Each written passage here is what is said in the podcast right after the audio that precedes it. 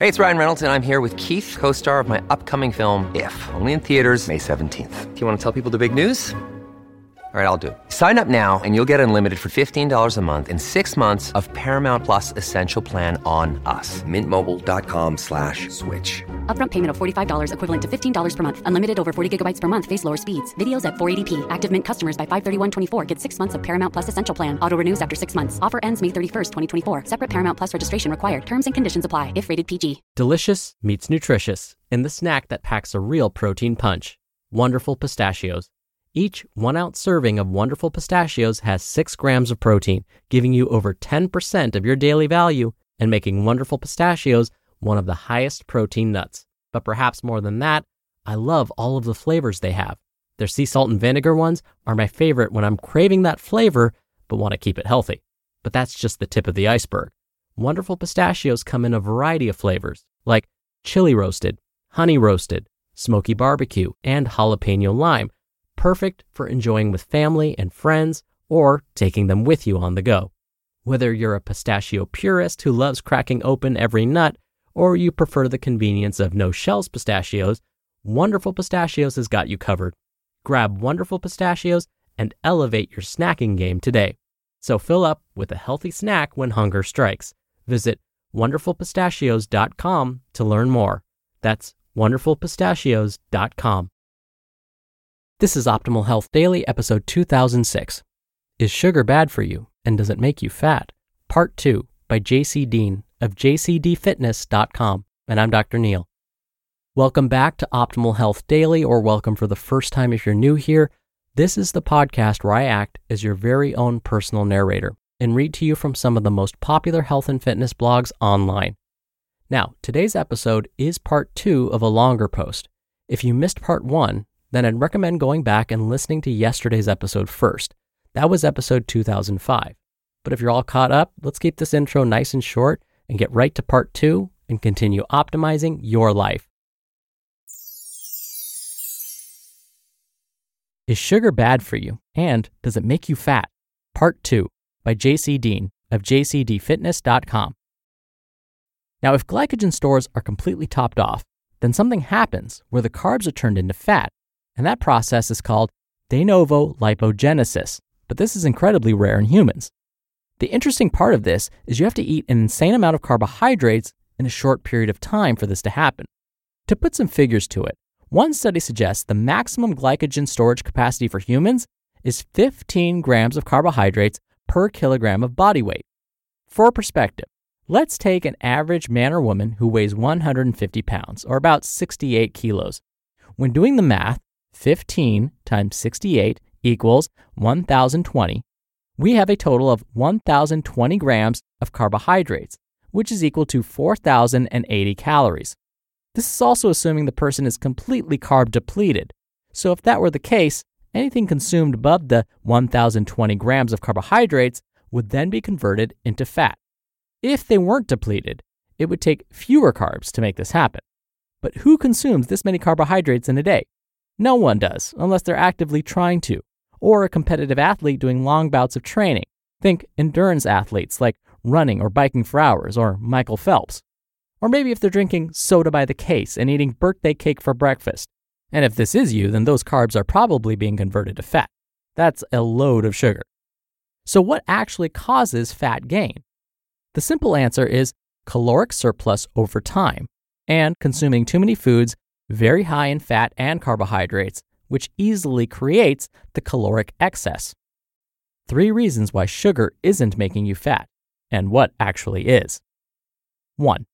Carbs are stored for fuel first, and then converted to fat as a last resort. When ingesting carbohydrates, fructose is stored in the liver, and everything else is stored in the muscles. Your muscles can store quite a lot of carbohydrates, and it's for good reason the body will need to utilize them as energy during intense activity, like from your weight training or cardio sessions. Even thinking requires a good amount of carbohydrate.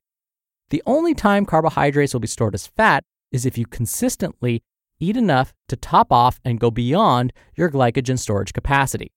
Then the process of de novo lipogenesis occurs. Fat, on the other hand, is the easiest nutrient to store in your fat cells because it's fat, it's already fat. There's no conversion process necessary. After ingestion, it will be stored in your fat cells to be burned off later during rest. 2.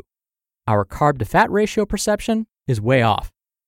If you ever ask someone what their favorite carb heavy foods are, the responses are often those foods that not only contain lots of carbohydrates, but also lots of fat. Think of the following foods donuts, pizza, ice cream, pasta, candy bars. When examining these, they all contain a big dose of fat per serving. One donut can easily contain over 20 grams of fat, which is equal to half the daily intake of some individuals. I had three quarters of a deep dish pizza recently that put me at 150 grams of fat in that one meal alone. Ice cream contains a lot of sugar and milk fat from the cream, and most pasta dishes are loaded with olive oil and or creamy sauces. So the idea of high carb foods are most often containing lots of fat too, which creates the ultimate situation for fat storage. More on this in a second. And 3.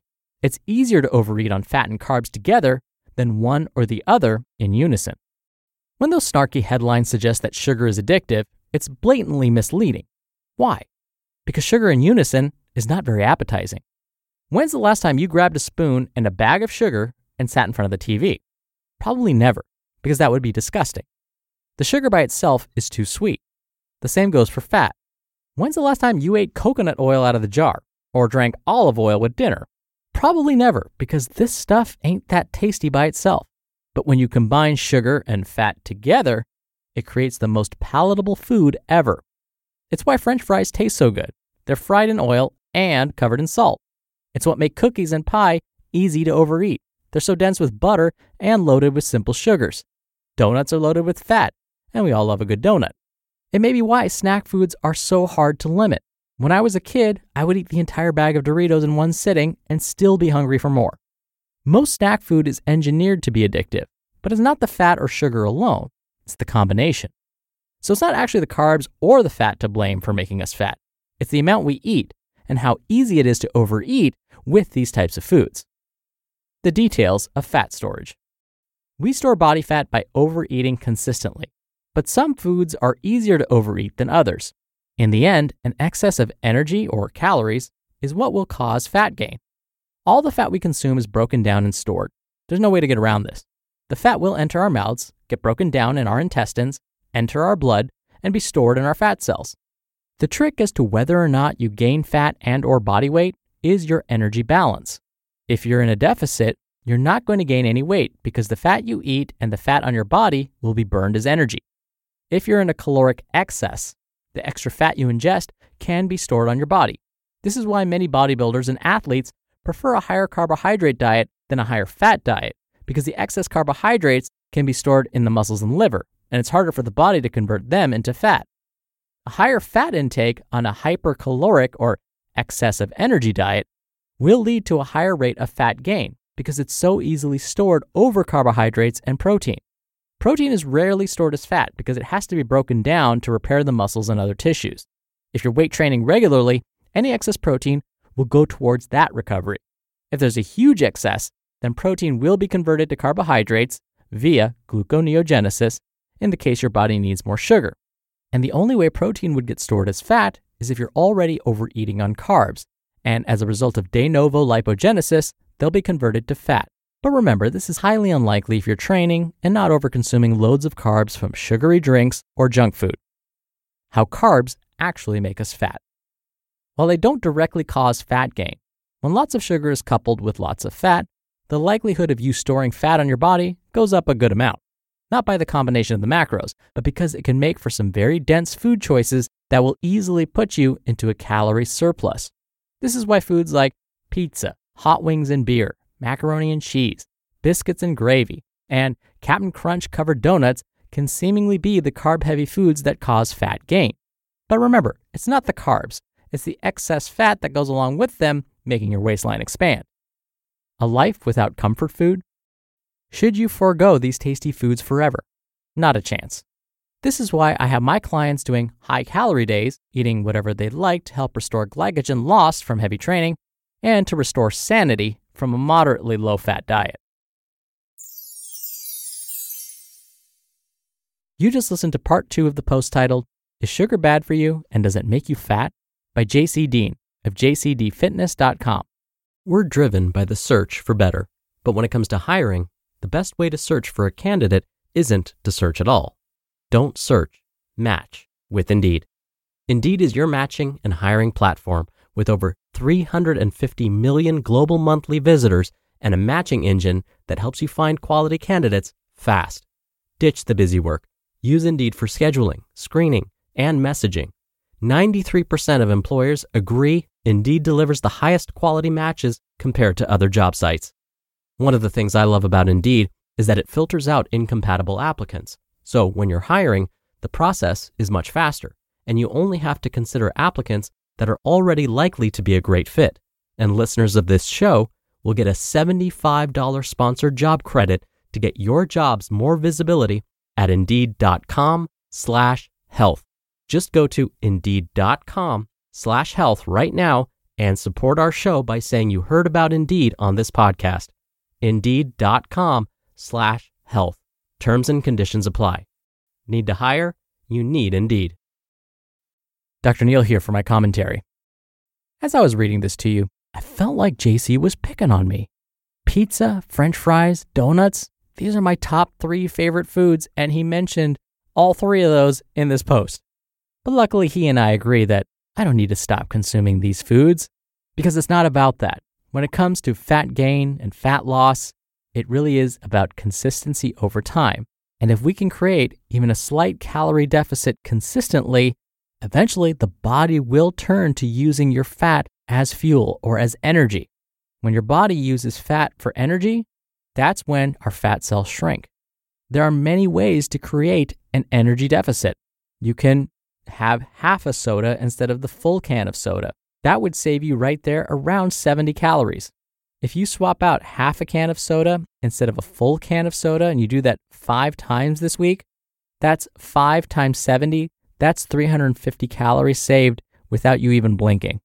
If you add to that a little bit of activity where you're burning calories, well, now maybe you can get that number up to 500 calories burned or lost over the course of five days.